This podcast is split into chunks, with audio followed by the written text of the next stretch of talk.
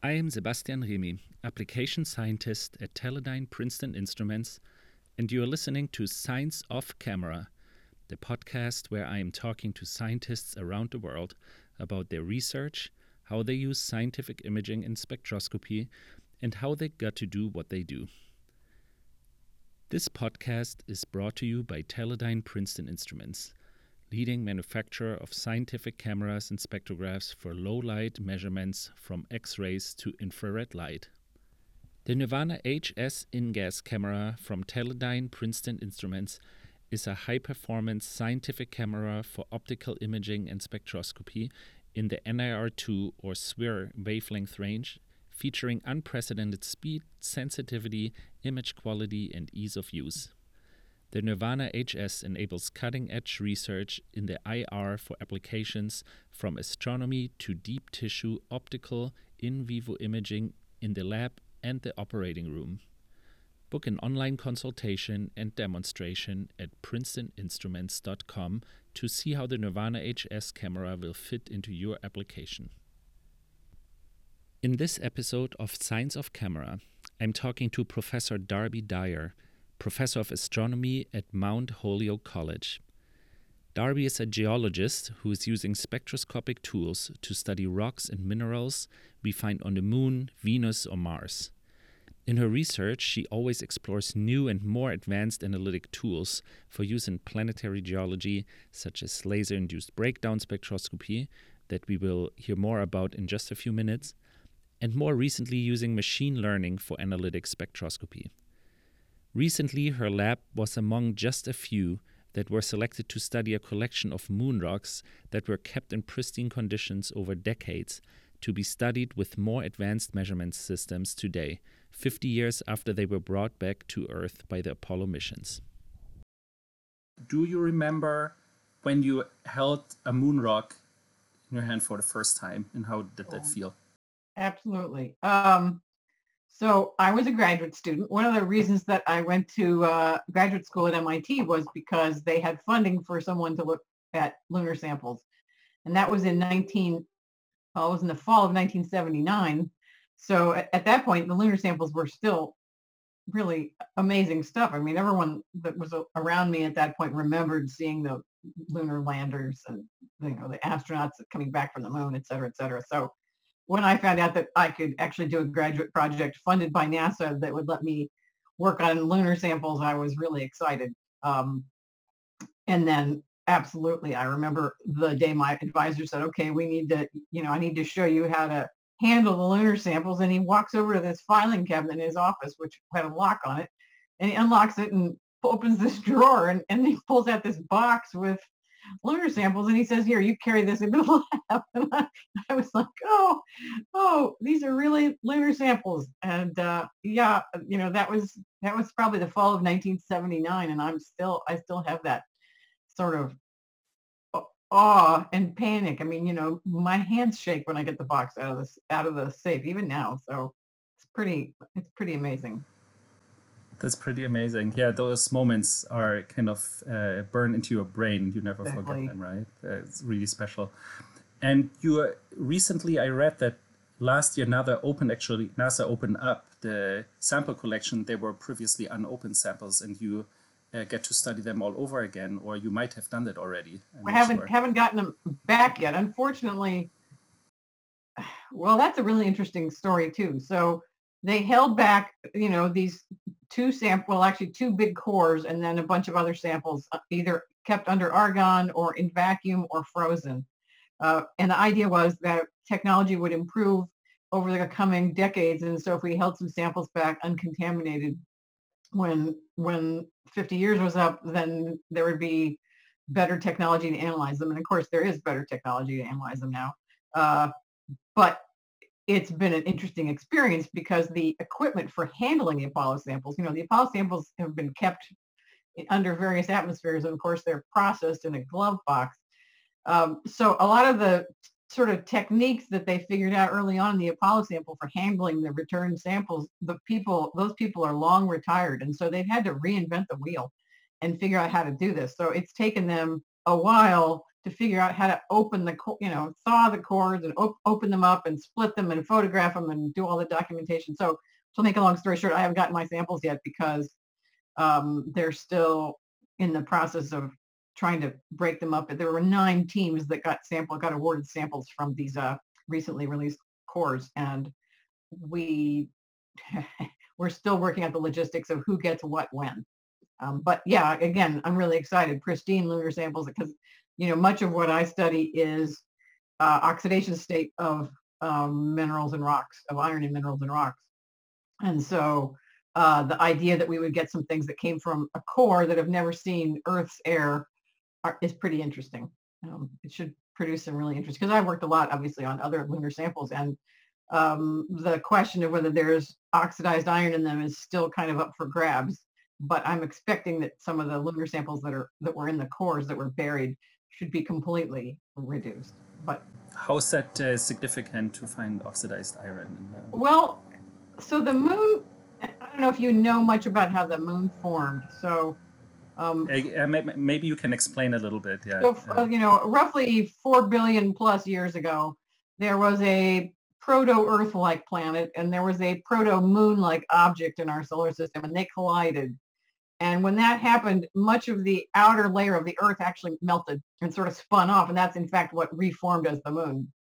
And the denser stuff that was in the proto-Moon and the proto-Earth uh, sort of also commingled and became the core of the Earth. So the net result of this is that the moon is mostly composed of the stuff that was melted at that time in that collision. And because of the heat of the collision, the presumption is that uh, the moon would be dry, you know, that any hydrogen that was around would not have made it into this, into the moon. Um, and, you know, generally speaking, in geology, we think of things that when something is dry, we also think of it as being fairly reduced. Um, and uh, uh, the oxidation state of a planet is really important because it has to, it has a primary effect on what kinds of rocks you get when the magmas crystallize. So, you know, I guess it sort of makes sense eh, that how much oxygen is around when a magma is cooling affects what minerals you can build from oxygen atoms, right? If there's a lot of oxygen, you get one set of minerals, and if you if there's limited oxygen, you get another set of minerals. And so the minerals that we see on the surface of the moon are mostly uh, ones that formed not in a lot of oxygen. Um, on the other other hand, more recently we've started to see data on hydrogen in like parts per million kinds of quantities in some of the lunar samples, some of the lunar volcanic samples. And uh, there have been some really interesting models that show that there has to be some water on the interior of the moon. So suddenly our whole paradigm is shifting. And, you know, our excuse before was the moon is dry and therefore it should be reduced. And now suddenly the moon is wet. so we have to investigate whether it's oxidized. So that's the that's why this is so important. So it's interesting now, 40 years after you uh, looked at your first lunar samples, it's not just the technology changed, and I would be curious to hear from you how, to which extent, like what's possible now that wasn't, but also the um, questions you are asking uh, by making these measurements have changed based on the knowledge we have gained, right? Exactly. So yeah, it's it's both of those things. So, you know, when I was a graduate student, the method we were using to study oxidation state, well, you know, in 1979, 1980, there there weren't a lot of options, right? You either did wet chemistry, uh, which requires a lot of sample, or you did Mossbauer spectroscopy, which requires a ground up sample of a considerable mass, like two or 300 milligrams, which is a lot when you when you're talking about a lunar sample. Um, so yeah, you know, in in those days, most of the technologies that we had were for bulk samples. You know, think about age dating and uh, uh, chemical analysis. All of that was done by bulk methods, pretty much. Um, although things very rapidly changed after that.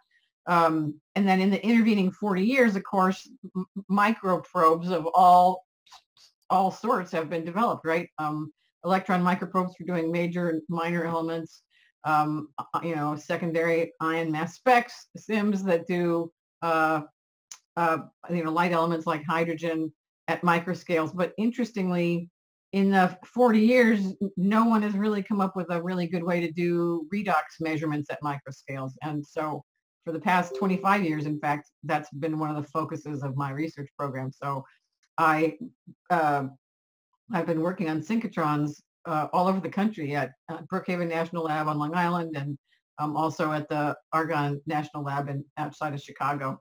So we now have pioneered a method to actually be able to not just measure oxidation state at micro scales, but also to actually map, make maps, which just blows my mind because I've, you know, it's amazing when you work on a problem for 25 years uh, and then suddenly uh, the method that you develop and calibrate ends up as part of the software at the beamline. Um, and this has happened, you know, my son is uh, just about to turn 25 and I started working on this the when I was pregnant with him.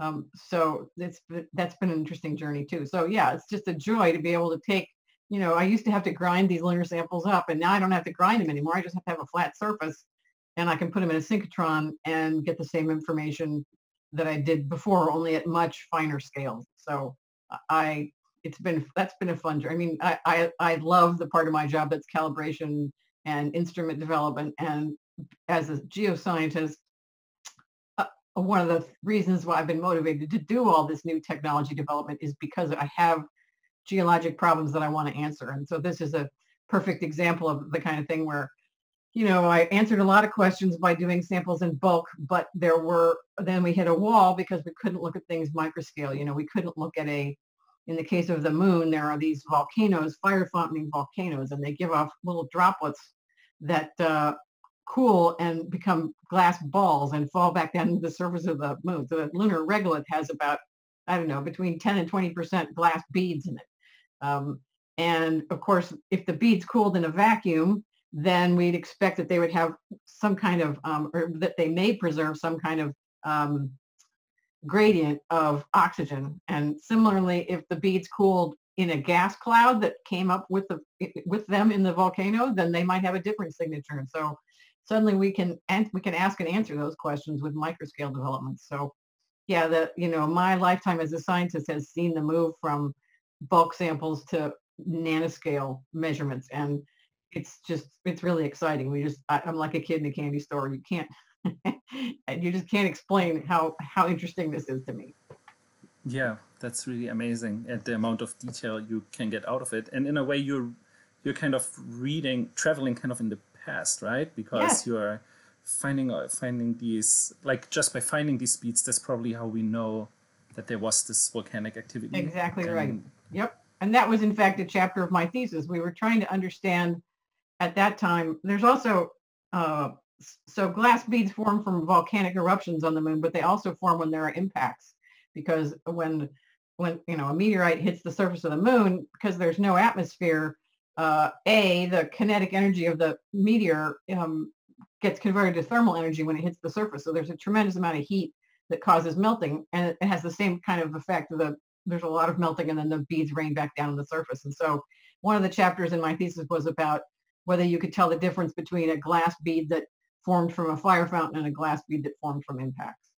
And the answer is no. okay. Could be either way. Yeah it was an interesting question. So, so how did you um, uh, get to the point where you are now, basically, and lo looking far back, right? What interested you in geology? When did you know that's what you want to do? And when did you? Was it just a coincidence that kind of the Apollo program and the lunar missions happened kind of at the same time that you got interested in the planetary geology and the planetary yeah i actually wanted to be a uh, a field geologist. I mean, I've always been an outdoor person. You know, love hiking, boating, being outside is my favorite thing even now. Uh, so to me, a geology seemed like a really good fit career-wise. Um, but it turns out that at least in the 1970s, everybody that wanted to become a geologist had the same idea that they wanted to be one of those people that walks around with a backpack and makes geologic maps. And uh, so I applied to a bunch of graduate schools in that field, which is sort of called structural geology. And then because I had been working as an undergraduate for this professor at MIT, he literally came in the lab one day and said to me, well, Darby, we haven't gotten your application yet. And I said, what application? He said, well, aren't you going to apply to graduate school here? And I said, well, uh, Roger, I kind of want to be a field geologist. And he's like, well, I respect that, but I think you should you should apply anyway.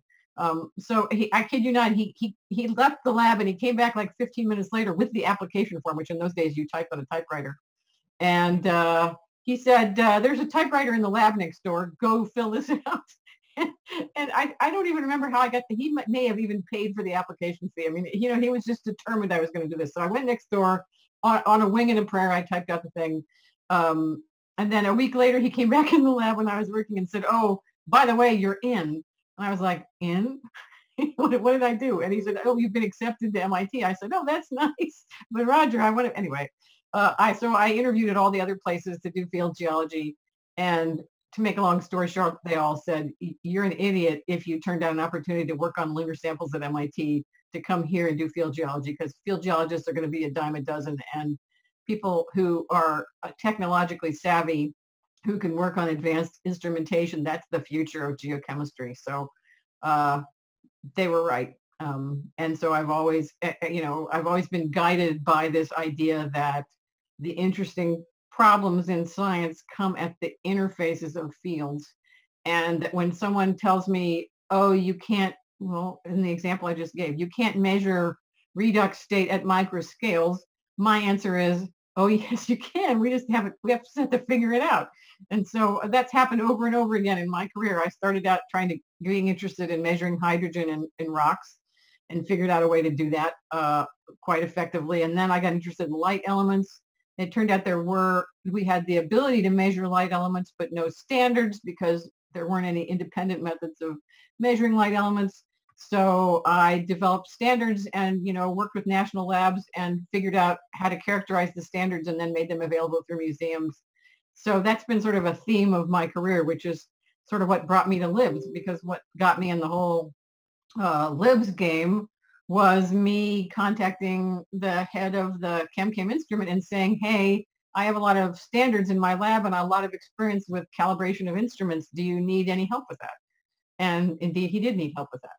So uh, it's sad because I don't, I don't now get to go out in the field except very rarely. But uh, occasionally, one of my collaborators will, you know, suffer me to go out in the field. And I'm always like a kid in a candy store again. I'm so excited to be out to get to actually collect rocks that I get to take back. But it, it is true that I, um, that having the expertise to do the analytical work has always been career-wise a very useful thing.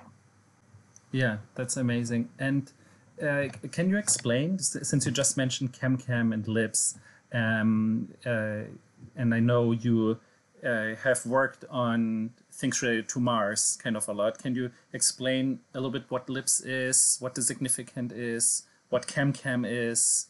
Uh, many people might not know that uh, that are listening to this. So one. again, let's turn the clock back about oh more than 10 years now, maybe 15 years ago. So when NASA decides to send a, a mission to anywhere, they have different kinds of missions. Some missions are proposed wholesale with all of the, you know, all of the instruments are proposed as a package.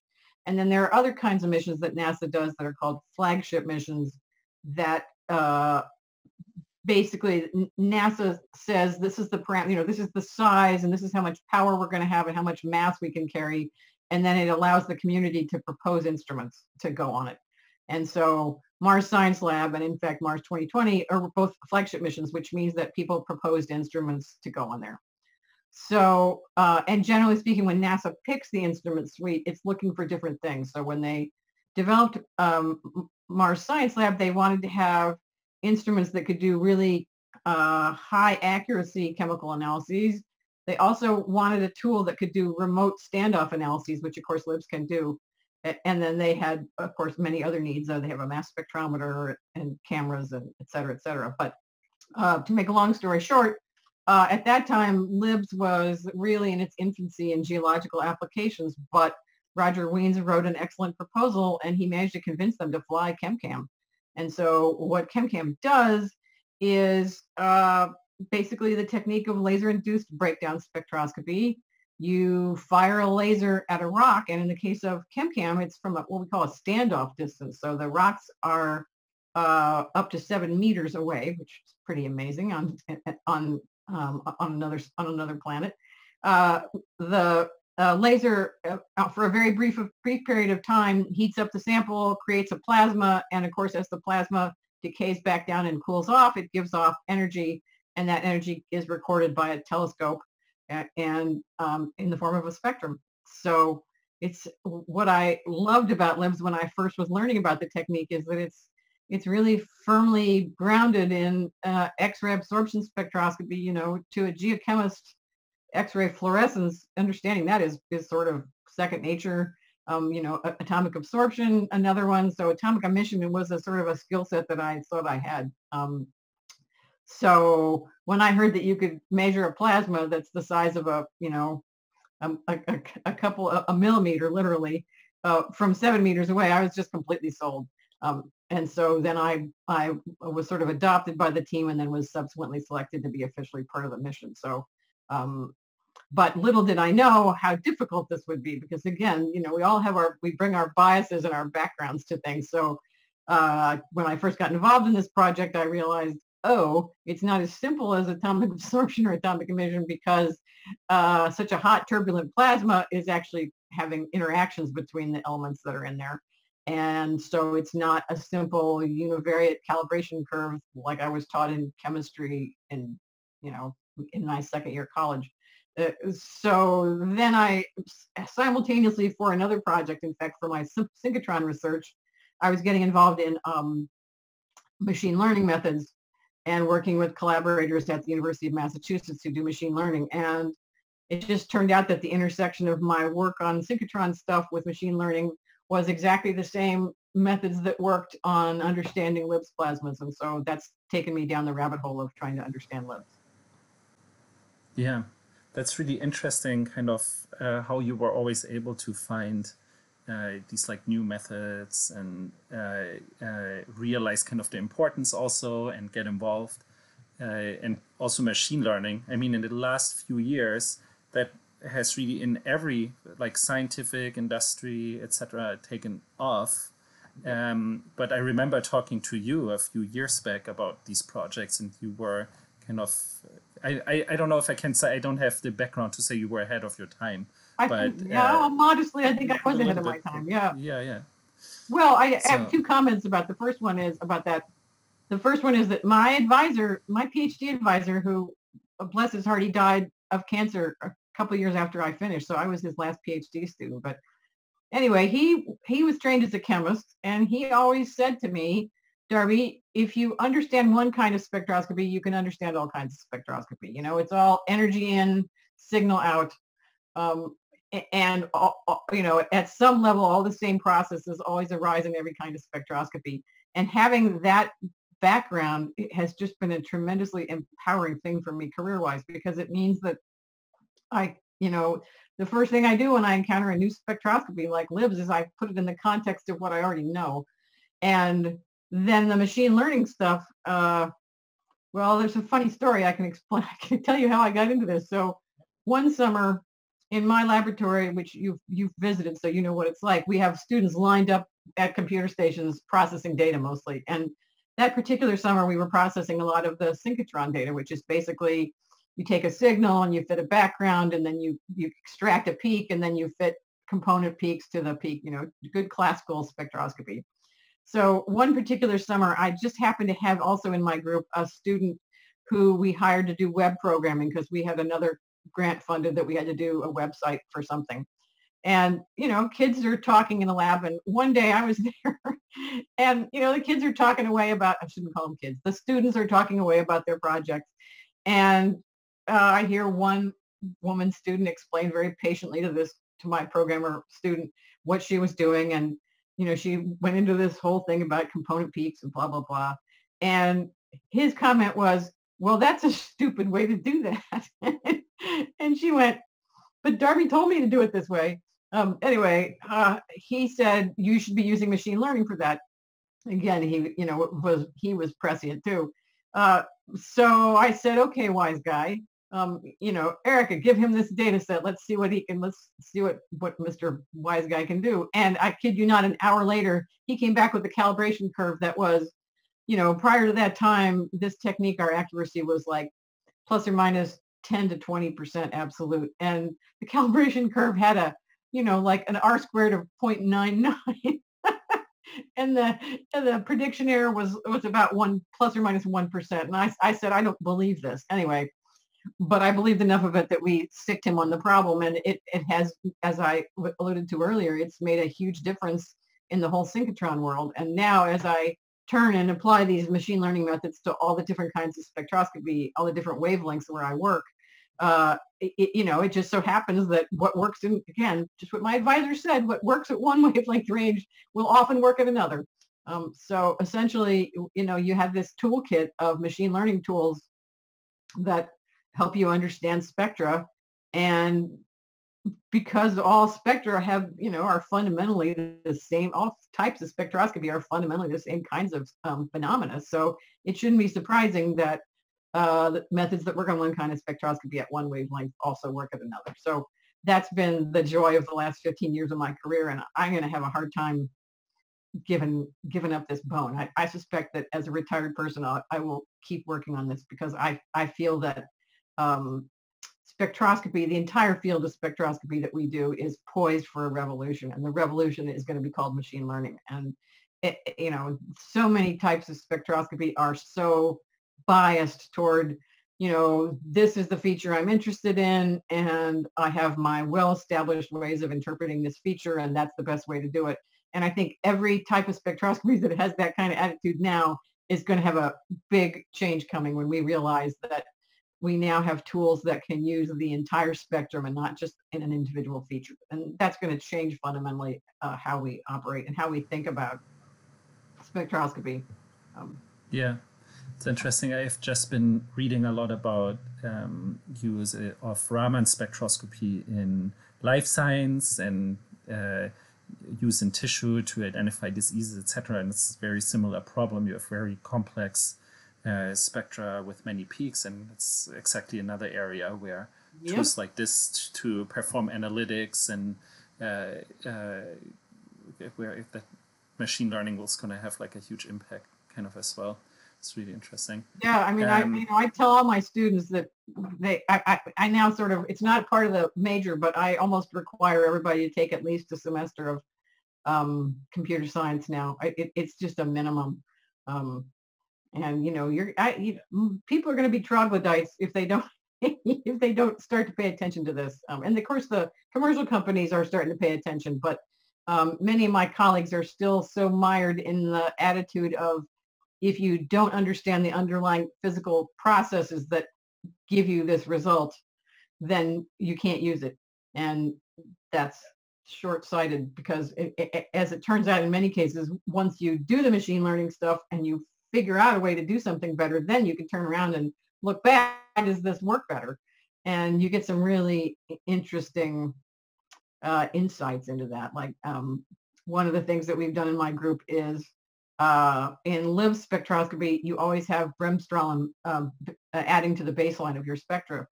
And of course, the uh, conventional way to deal with this is just to, you know, fit a fit the baseline and remove the bremsstrahlung. But we've done some res- research that says that there's actually a lot of information in the bremsstrahlung. And uh, in fact, you can actually predict elements from the bremsstrahlung alone. So we've, t- we've done comparisons where we strip the baseline out and try to do machine learning models with the data, with the supposed peaks that we that we took the baseline from and and with the baseline. And it turns out, you know, the baseline itself doesn't do a half bad job either. So there's you know, we're starting to understand which elements are evident in the Bremsstrahlung as a result of, you know, looking at this data that we used to throw away, but that with machine learning, we now have tools to, to try to understand better. So I, I find it obviously incredibly exciting.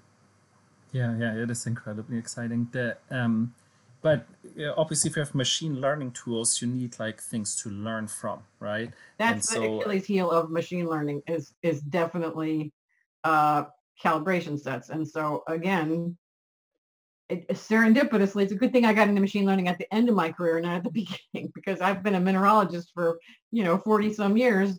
And so my lab has one of the biggest collections of well-characterized rocks and minerals of anywhere in the world, maybe even the biggest collection.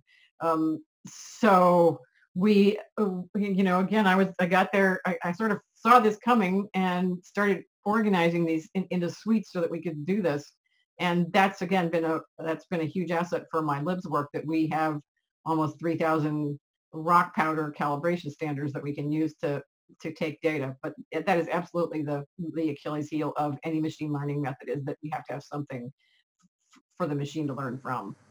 How, uh, why, yeah, how did that start, or what? Where did that originate from to build a 3,000 sample database?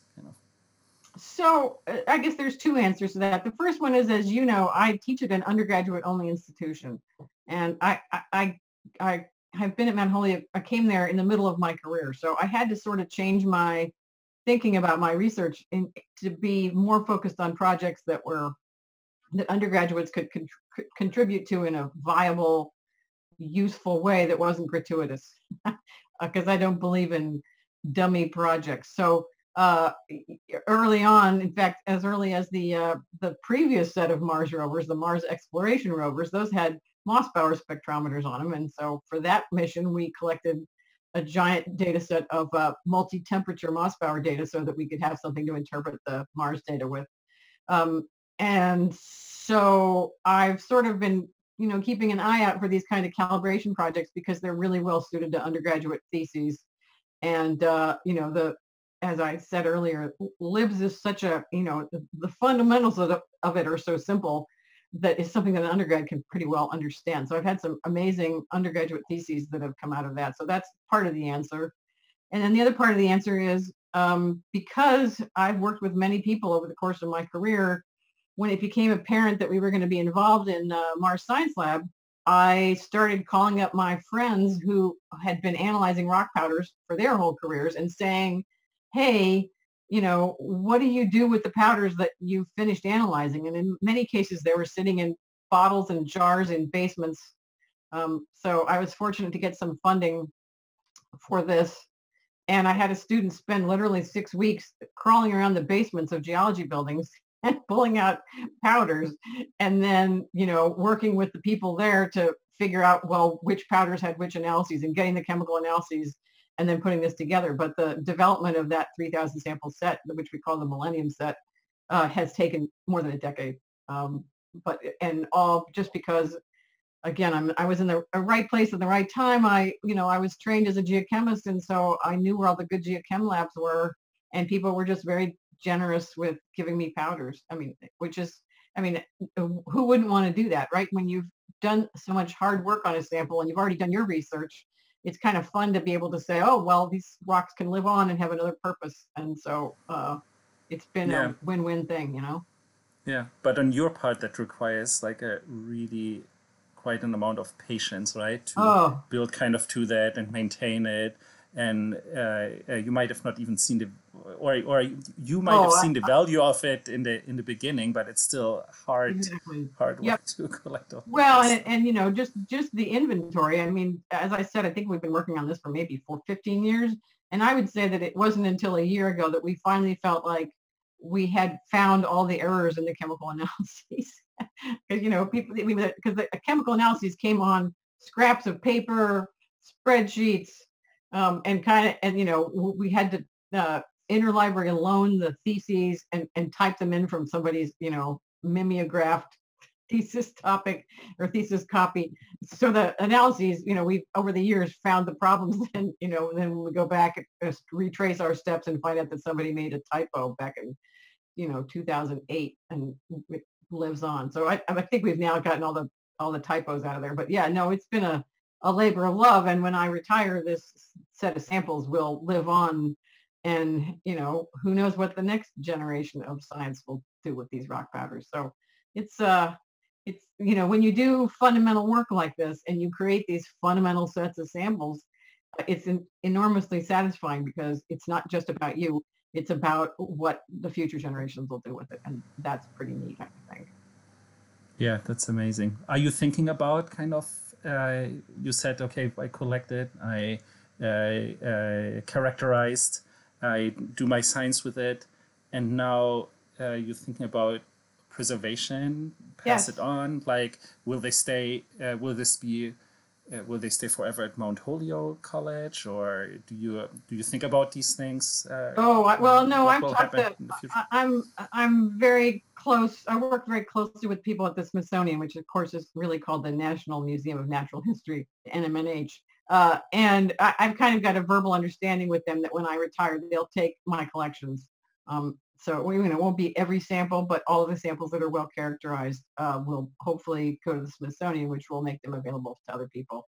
Um, it, it's not a not a trivial thing. I'm not close to retirement right now, but I'm already working on the inventory uh, in, the lab, trying to you know throw out samples that no one would ever want to look at, and make sure that those samples that we do have are well uh, characterized, and that in fact the data from my lab are in a form where people can retrieve them um, for subsequent studies. So as you know, you've seen the lab website. We um, every spectrum I've ever taken on the Mossbauer, which is some 4,000 and counting spectra, uh, is posted on the website. And the website actually automatically looks every day at the six different instruments that we have in the lab and looks to see if we've generated any new data. And if we have, it gets posted that night. So every 24 hours, my uh, research group website gets updated. And again, that archive of uh, data will be another hopefully lasting uh, contribution of my work to, you know, to science. Yeah. And so now, now of course, we uh, have uh, been to Mars, and there's new missions kind of coming up. So, um, can you describe a little bit how your measurements contribute, kind of, to the scientific understanding of those missions, and what have we learned from these LIBS uh, spectroscopy experiment, kind of already, and what are you looking forward to learning, or what questions are you looking forward to understanding? Um, so the most important thing, of course, is that you know Mars is a pretty specialized environment, right? It, I mean, it has a pretty tenuous atmosphere, but it's pure CO2. So uh, calibrating a LIBS instrument in that under that conditions is a pretty specialized thing. Um, but more common in the solar system are what we call airless bodies, like the moon, or uh, um, of course, are, of course Earth, a body with the, the body with air. So one of the directions I, one of the things I'm really interested in is what, how do you calibrate a LIBS under different conditions and how important is, is the atmosphere to your measurements? Um, and of course, the, you know, phenomenalistically, the reason why this is important is because when you create the plasma, the amount of overburdened atmosphere pressure in the plasma affects how rapidly the plasma can evolve. And so we, you know, we know you can you can see it actually. The plasma sizes are different in the chamber when they're air or vacuum or uh, CO2. So we know the plasma evolution is different. And so I'm interested in the underlying physical phenomena that affect how the plasma evolves under different um, atmospheres and whether or not you can collect a data set under Mars conditions and somehow do a machine learning transformation that will allow you to predict uh, those same samples in air or in under a vacuum. So there's a bunch of interchangeable, you know, is there interchangeability or do you always have to redo the calibration every time you go to a different body? Um, so, and these are really important questions because they affect the accuracy of the measurements. Um, we're also doing, I'm involved in missions to Venus and one of the, one of my current proposals funded is to uh, study the effects of uh, LIBS under Venus conditions. And on Venus, the key thing is not the uh, the temperature because of course if you're you know the surface temperature in Venus is about 480 C. So of course since the plasma is so much hotter than that, the temperature on the Venus surface doesn't really matter. But the pressure is 93 bars, which is huge. It's like you know o- o- deep ocean. Uh, so I'm gradually accumulating a set of data where we have the same samples run under Venus conditions, Earth conditions, vacuum, and Mars, and trying to understand how you know what's well there's lots of lots of interesting things first of all how do you calibrate under those different conditions and do you have to do it for each one or can you extrapolate um, using machine learning and then also what are the underlying fundamental physical processes that cause those differences so um, lots of meaty science that remains to be done but lots of potential for libs i mean i, I think libs is the it's going to overcome X-ray fluorescence in, in terms of being the preferred technique for landers on planetary surfaces. Uh, we just have to, there's still a lot of development work that has to get done, but um, I think in 20 years, libs will be libs will be the gold standard, and XRF because of the um, the counting times and the need for to be proximal, uh, XRF is not going to be as useful, whereas LIBS, because you can do it standoff remotely, is going to take over. So uh, I think this technique is worthy of investing a lot of time in, in to try to understand it so we can move the technique forward. Thank you so much for the nice conversation. Oh, Um, I really enjoyed it. It's always great to talk to you, and I always learn a lot. well, my, Um, my pleasure. You can t- you can tell I hate talking about this stuff. It's terrible. Very yeah, absolutely. Thanks again to my guest, Professor Darby Dyar. Check out the show notes to find more infos about her research, as well as infos about LIBS instruments on Mars and Darby's mineral database.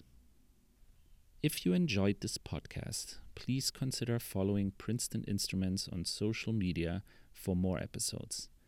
We also host episodes that focus on scientific imaging in the life sciences, partnering with Teledyne Photometrics. Follow them on social media to see when the next episode is released.